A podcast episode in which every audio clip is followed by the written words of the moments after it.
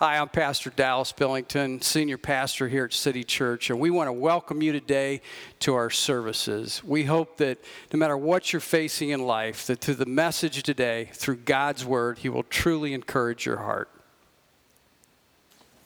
Let's go, to Lord, prayer. Heavenly Father, God, we are so thankful, Lord, that we can be in your house today, Lord, and worship you. No matter what's going on in our lives, no matter what's going on in the world, we know, Lord, that there's a haven in you, a place of rest. Lord, as we open your word, may we discover new truths, God, and things that, Lord, will affect our lives moving forward. And we will thank you for it in your name. Amen. We all have watched the Olympics and of course, last year it was canceled because of the virus, and it's been moved to this year. And Tokyo will be hosting the Olympics this year. Now, when the Olympics comes to town, it's a huge event. The world is watching. No other sporting event even comes close to the amount of people that watch the Olympic Games. And when it comes to a city, it's a great honor. In fact, most cities, Tokyo is spending over $15 billion to host the Olympics, building these great arenas and the Olympic Village and all of these things. And what they found is that when the Olympics comes to town, that years later, the events, all of the great things that they built, many of them start to go into decay. Many of these great arenas that they build are, are not even really used years down the road. And you can see these old Olympic villages, and they're deserted and they're falling apart. As great of an event as the Olympics is, it doesn't have a lasting impact on the city that it comes to. Contrast that with, with Jesus, who came into this world 2,000 years ago and he never left. He's still here. The impact that he had is so great that it changed the world as we know it. That all across the world today, in any continent, in any country, in any city, there are people meeting to worship his name, the name of Jesus Christ. When Jesus came to town, the town was never the same. In Mark chapter 2, we see a story of when Jesus not only came to a town, but he came to a house and he came to a person. And that person was never the same. He changed their lives. In Mark 2, the first couple verses, it says, And again, he, Christ, entered Capernaum after some days. And it was heard that he was in the house. Immediately, many gathered together so that there was no room to receive them, not even near the door and he preached the word to them. So Jesus had been traveling. He had been traveling, he had been preaching, he had been healing people, he was getting the word out. And I want to tell you something about the word of, of God. It's not a passive thing that we do. We have to be active in getting the word out as Christ was. We have to be intentional at getting the word out the people around us, the people that we talk to, the people that we meet. We have to be intentional. We have to be active in their lives in order to get the word of Christ out. It takes some work to do it, and that's what Jesus is showing us here. He's going from town to town and he's preaching the word. And he comes to the city and he enters this house. And people immediately know that Jesus is here. You can hear it all around the city. People are saying, Jesus is here. Jesus is here. And they, they go to this house and they fill the house. In fact, they not only fill the house, but there's so many people that they can't get them all in. I'm sure there were people looking in the windows. There were people outside trying to squeeze their way in because they wanted to see and hear what Jesus had to say. Never had the world seen anything like this. They hadn't seen anybody like this. The knowledge that he spoke, the miracles that he did, nobody had ever seen anything like this. People wanted to see what was going on. In fact, the Bible tells us that there's around 40 recorded miracles that Jesus was a part of in the Bible. In John 21 25, it says, And there were also many other things that Jesus did, which if they were written one by one, I suppose that not even the world itself could contain the books that would be written. Jesus had done so many great things in this earth. And he affected so many people's lives that people wanted to be a part. People wanted to see him. You know, some people in life, they, they talk a great game, but with Jesus, we see the evidence of what he did.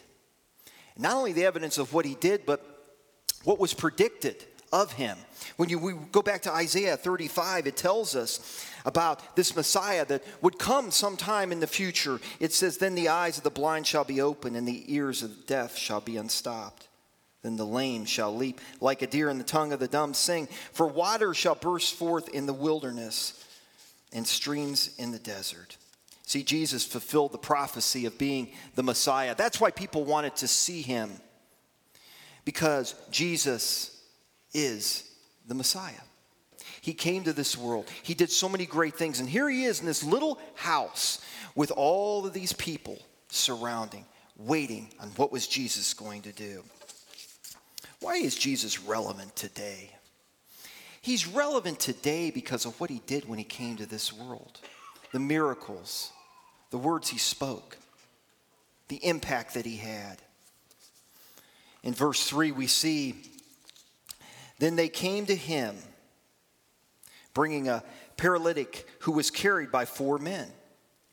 And when they could not come near him because of the crowd, they uncovered the roof where he was. So when they had broken through, they let down the bed on which the paralytic was lying. So we see that something's happening here. There's a paralyzed man that four friends are bringing to Jesus. And so they're bringing him to Jesus, and when they came and saw the crowd, they had to come up with a plan. How in the world are we going to get him in this house? I mean, the house is filled with people, there's people on the outside. We got to get this man to Jesus. Now, I like to use my imagination when I, when I think about uh, the Bible and when I think about the stories of it, and I'm thinking, okay, what would I have done if I was in that situation?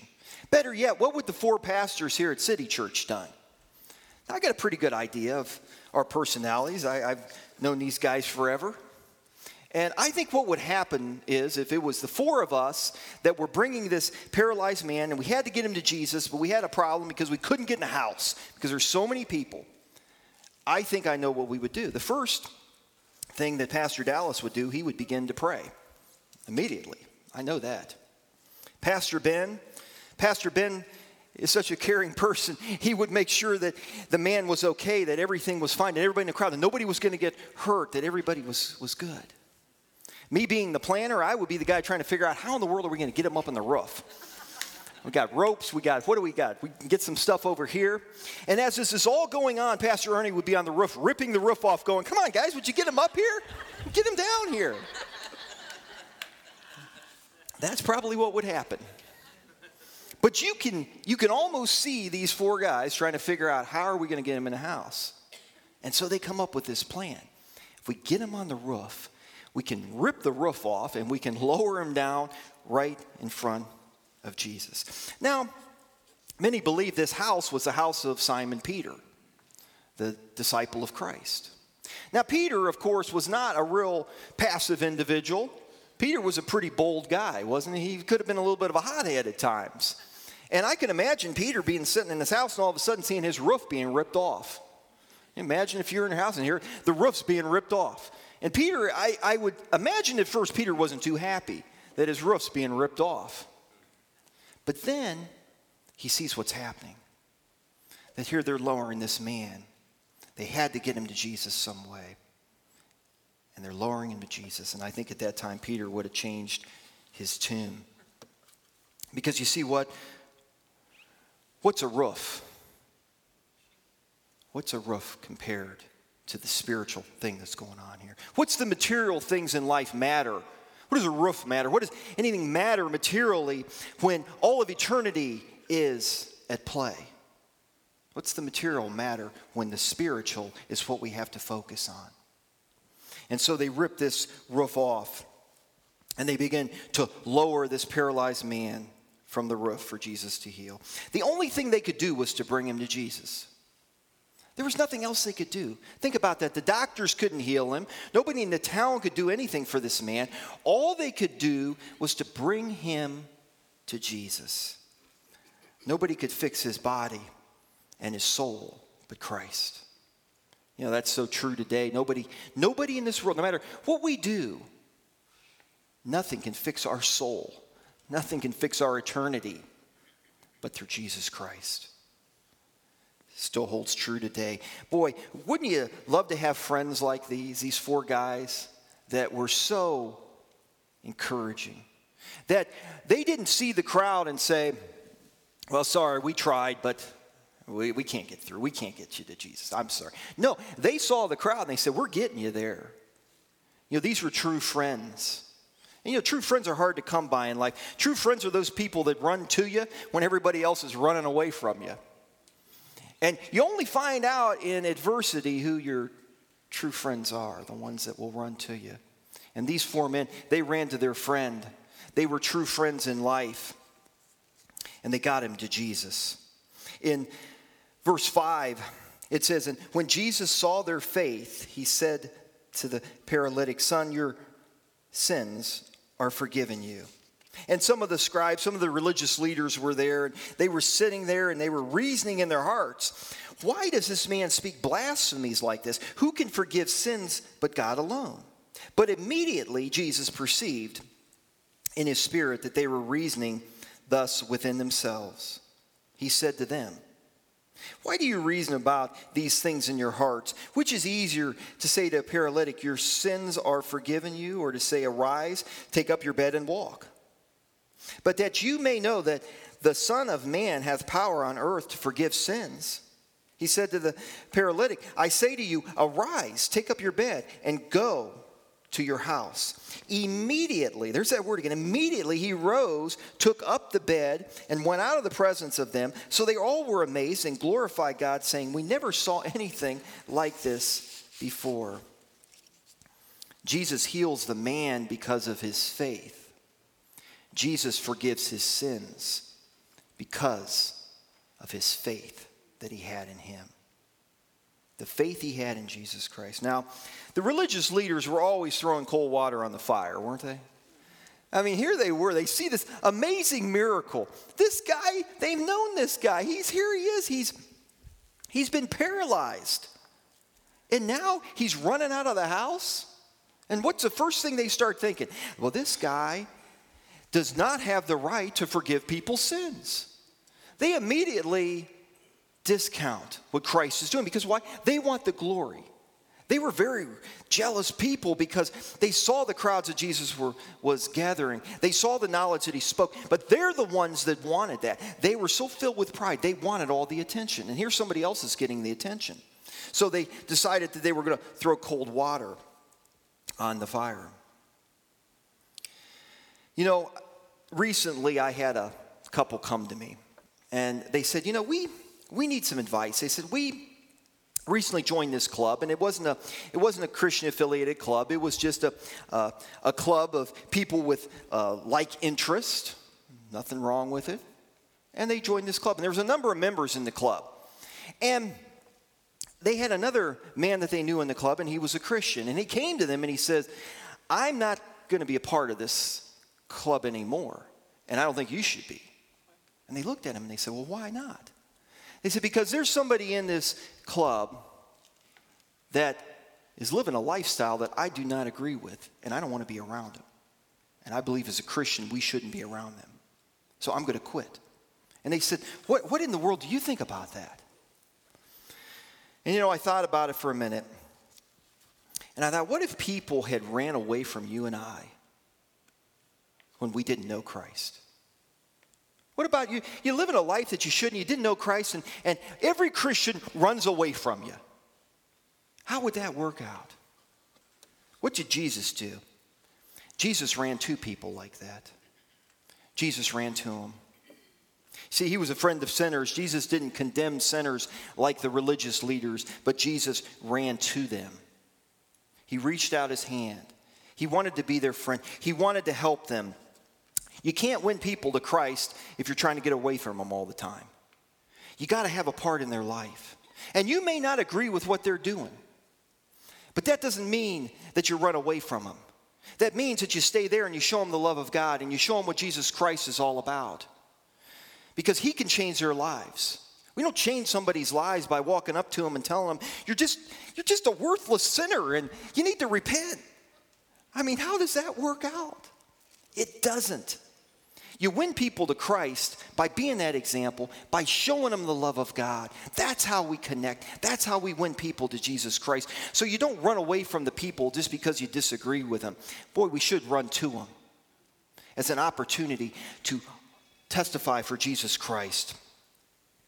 You know, if Christ only saved the perfect, nobody would be in heaven. And from what I've read in the Bible, heaven's a pretty big place.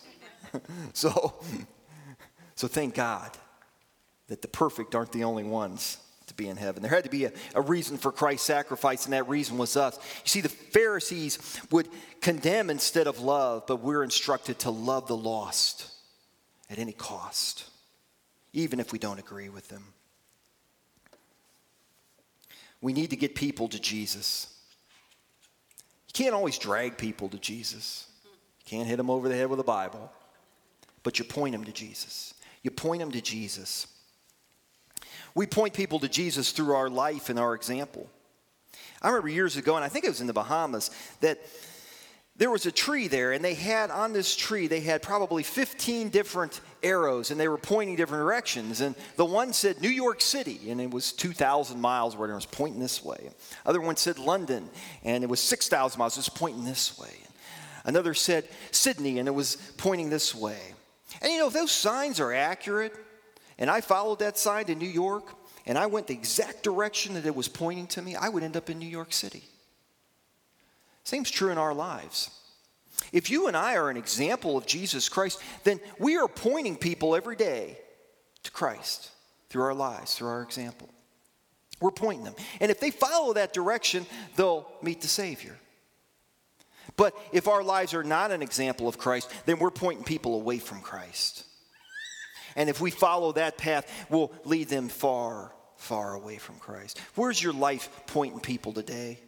Where's your example pointing people? Are you pointing people to Jesus Christ or are you pointing people away from Christ? We as believers, our job in this world is to point people to Christ, to be that beacon of light, to be that giant road sign that points people to the Savior and points people to life. Because you know what? We've got to get people to Jesus because time is running out. We have to get people to Jesus because He's the only one that can heal them and forgive them their sins. When Jesus comes to town, entire towns can change. There's a region in uh, northeastern India, and it's called Nagaland, the Naga people. And it's a pretty good sized state. And they've enjoyed some independence from India. They're really a group of, of tribes. Many, many, many, many tribes live there. And a certain number of the tribes were actually headhunters and I don't need to go into detail there. They would fight amongst the other tribes, and they took great pride in this. They were pagan, they had no religion at all. And one day a missionary came to one of these villages, and the village accepted Christ. When I say the village accepted Christ, everybody came to Christ in that village.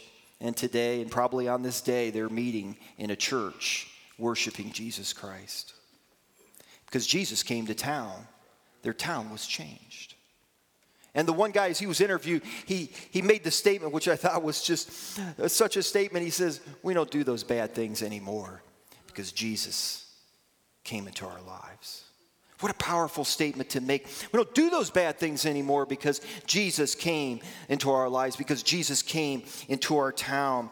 You can change someone's future by simply pointing them to Jesus. See, when Jesus comes to town, the town can change. When Jesus comes to a home, a home can be transformed. When Jesus comes to a nation, a nation can change through the love of Christ. It doesn't change through violence. When Jesus came to this world, many people believed that he was going to be the conquering general that he was going to be the one that was going to lead them and lead an army against Rome, was going to gain freedom and independence from Rome. But that wasn't the case. Jesus told them, I, am not coming here to fight anybody, I, I'm coming here out of love. Jesus Christ won the victory, not through violence, but through love. through love that he had, the love that he showed. You know, sometimes, sometimes in our lives, the only thing that we can do is bring people to Jesus. Maybe you're going through a time in your life and you just don't know what to do. Maybe it's an illness, maybe it's financial, whatever it is. We need to bring people to Jesus. I, I remember a story a number of years ago. My wife, as many of you know, has a rare form of leukemia and has a lot of struggles with that. And a year after we were married, it was right over Christmas, and uh, she had gotten a severe stomach flu, the Norwalk virus, one of those. And it was so bad that she ended up in the hospital. She was in there for a couple of weeks. She was in ICU for over a week. And it came to a point where her blood counts normally should be 12. Hers is a little less, but it went under three. Her kidneys shut down. And I'll never forget, I went into the room, and her doctor, Dr. Sandra Hazra, who's an angel, a lady that we love to love, she was telling me what was going on, and she said, she said, it's bad, Brent. And I said to her, I said, Dr. Hazra, is she going to make it? She said, I don't know. And I, uh, I never forget, I went in, there was a bathroom right by the room. And I went in there and I just collapsed. This is helpless. Because there was nothing that I could do to help her. Oh, I wanted to, I'd have done anything. There was nothing I could do to help her. The only thing that I could do was to bring her to Jesus. And I cried out, man, I cried out to God. And I asked Jesus, I said, I can't do this. I'm helpless, Lord. I tell you, you want to be humbled? That's a way to be humbled. I can do nothing, God. I put her in your hands, and Lord, I just trust her with you. That's all I can do. All I can do is to bring her to Jesus because there's nothing else that I can do. And I let it go. And you know, sometimes in our lives, things like that, they work out the way that we wanted, and, and, and praise God it did. Sometimes it doesn't work out the way we want it, but we know that one day it's going to work out for all of us. Amen. One day when we enter glory and we see it all, we'll have a different perspective of what it was like. That thank God we came to Christ, that thank God we brought others to Him. But there are times in our lives the only thing we can do is to go to Jesus. If you're going through a tough time today, I, I encourage you I know you feel helpless. I know you feel like you can't do it. But I just want to tell you that there's somebody that can. There's somebody that's behind us all the way, somebody that loves us. Through all the trials, through all the tribulations, He will always hold our hand. God truly is there for us, and God truly loves us. So we see that the healed man, I think he just sprinted out of that house. I think he was running down the street. And you can imagine what people were thinking. Here's a man that not only was healed, but Christ had forgiven him of sins. And he's running down the street. And you can imagine people seeing him going, Is that? What? Imagine the miracle that took place that day to see this man when Jesus came into his life and changed his life. Oh, when Jesus comes into a home, an entire household can be changed. Uh, last week I had the funeral services for a lady's father, and I, I'd known her for many years from, from the temple. She grew up there as well as I did. And she told me the story. She says, You know, when I was just a kid, none of my family, none of them went to church. She said, Somebody invited me to ride the bus to church. Now, back at that time, the temple had one of the largest bus ministries in the world. My father was the pastor that was over that. And so many of you, I, I see people out here today that, that, drove, that drove a bus. And I know there's several of them that I saw. And she said, Somebody invited me to ride the bus one day. And so I, I started coming to church. And I came for many weeks and I got saved. And I went home and she said, My family thought that I was becoming one of those holy rollers or something. They, would never been to church, they didn't understand this. But she says, As time went on, my mother came, my father came, my brothers came, my family came, and before long, my entire family come to church. And it had changed our entire household. And today, this lady has influenced many people. She lives out of state. She has influenced many people she works with. She tells them about Jesus Christ. All because somebody pointed her to Jesus. All because somebody invited her to ride a bus. And that simple bus ride not only changed the trajectory of her life, but her family's life and so many other people's lives. You'll never know the impact that you'll have when you bring people to Jesus, when you point them to you. You'll never know the impact. We'll never know that impact until one day in heaven. And I believe we'll know the impact then of those kids that you taught in Sunday school, that bus you drove, of that coworker you reached out to. And you might have lost track of them over the years and didn't really know what happened. But one day we will. One day we'll know the impact. When Jesus comes to town, when Jesus comes to a home, when Jesus comes to a life, things change. How does Jesus come into our lives? We don't have to do anything extraordinary. He already did that for us on the cross when he died for the sins of the world, died for the sins of you and I, so that he could pay the price for sin. And it's such a simple thing. You know, the Bible says it's as simple as getting a drink of water. It's such a simple thing to come to Christ. And in a moment, we're going to give an invitation. And if you've never accepted Jesus as your Savior, it's today we're inviting you to come forward. We're not going to embarrass you. We're not going to do anything. We're going to simply pray with you. You know, there's a verse in Romans 10 13. It says, Whosoever shall call upon the name of the Lord shall be saved anyone calls upon the name of the Lord shall be saved. It's a simple thing. You believe in your heart that Jesus is God, profess it with your mouth. Salvation can come. Jesus can come into your life and change your life. Let's pray.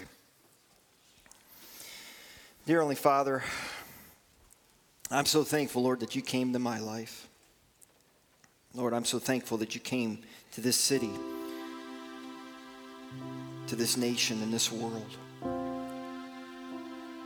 Lord, those four men, there was nothing, there was no one else they could go to but you. Lord, there's many times in our lives that there is nothing else, no one else that we can go to but you. And the thing that, Lord, gives us so much encouragement is that you're always there. You never take a vacation from us. You never leave us high and dry. The Lord, when we need you, your hand is outstretched, waiting for us. Lord, if there's someone here today that doesn't know you, Lord, may today be the day of their salvation. In your precious name, we pray. Amen. I hope Jesus, through the power of the Holy Spirit, has spoke to you today through his word. You no matter what you go through, no matter what you face in life, I want you to know that through the one, Jesus Christ, through his death on the cross of Calvary, he shed his perfect blood for you and for me. And if you pray right now and ask Jesus into your heart, the message that you heard today, why God is speaking to you, I want you to know that you can have hope. And all you have to do is pray with me right now. Don't try and figure it out. The Lord says, by faith, we accept Jesus as our Savior, and you'll have hope for eternity. You say, Dallas, will you help me? What do I have to do? Well, let me share with you a verse. For God so loved the world that he gave his only begotten Son, that whosoever believes in him should not perish, but have everlasting life if you're willing to believe that God sent his son to die on a cross for you, just pray this prayer with me right now. And you can have heaven as your home. Jesus will forgive you for anything you've done in this life. and you can have hope from this day forward. Pray this prayer Dear Jesus, forgive me a sinner. I believe that you're God's son, and you came and lived a perfect life, and you died on the cross, and you shed your perfect blood for all of my sin. And right now, Jesus, I ask you to come into my heart, to forgive me for all of my sins, and to cleanse me from all unrighteousness. And from this day forward, help me to live by your resurrection power. In Jesus' name. If you've prayed that prayer, we want to hear from you. Contact us through our website, City Church AC, or you can get it our church app through any of the um, streaming services. And we want you to know that we'll contact you. And from this day forward, no matter what you face, you'll always have hope, knowing that Jesus is your Savior and He'll come through in your life. Thank you for being with us today.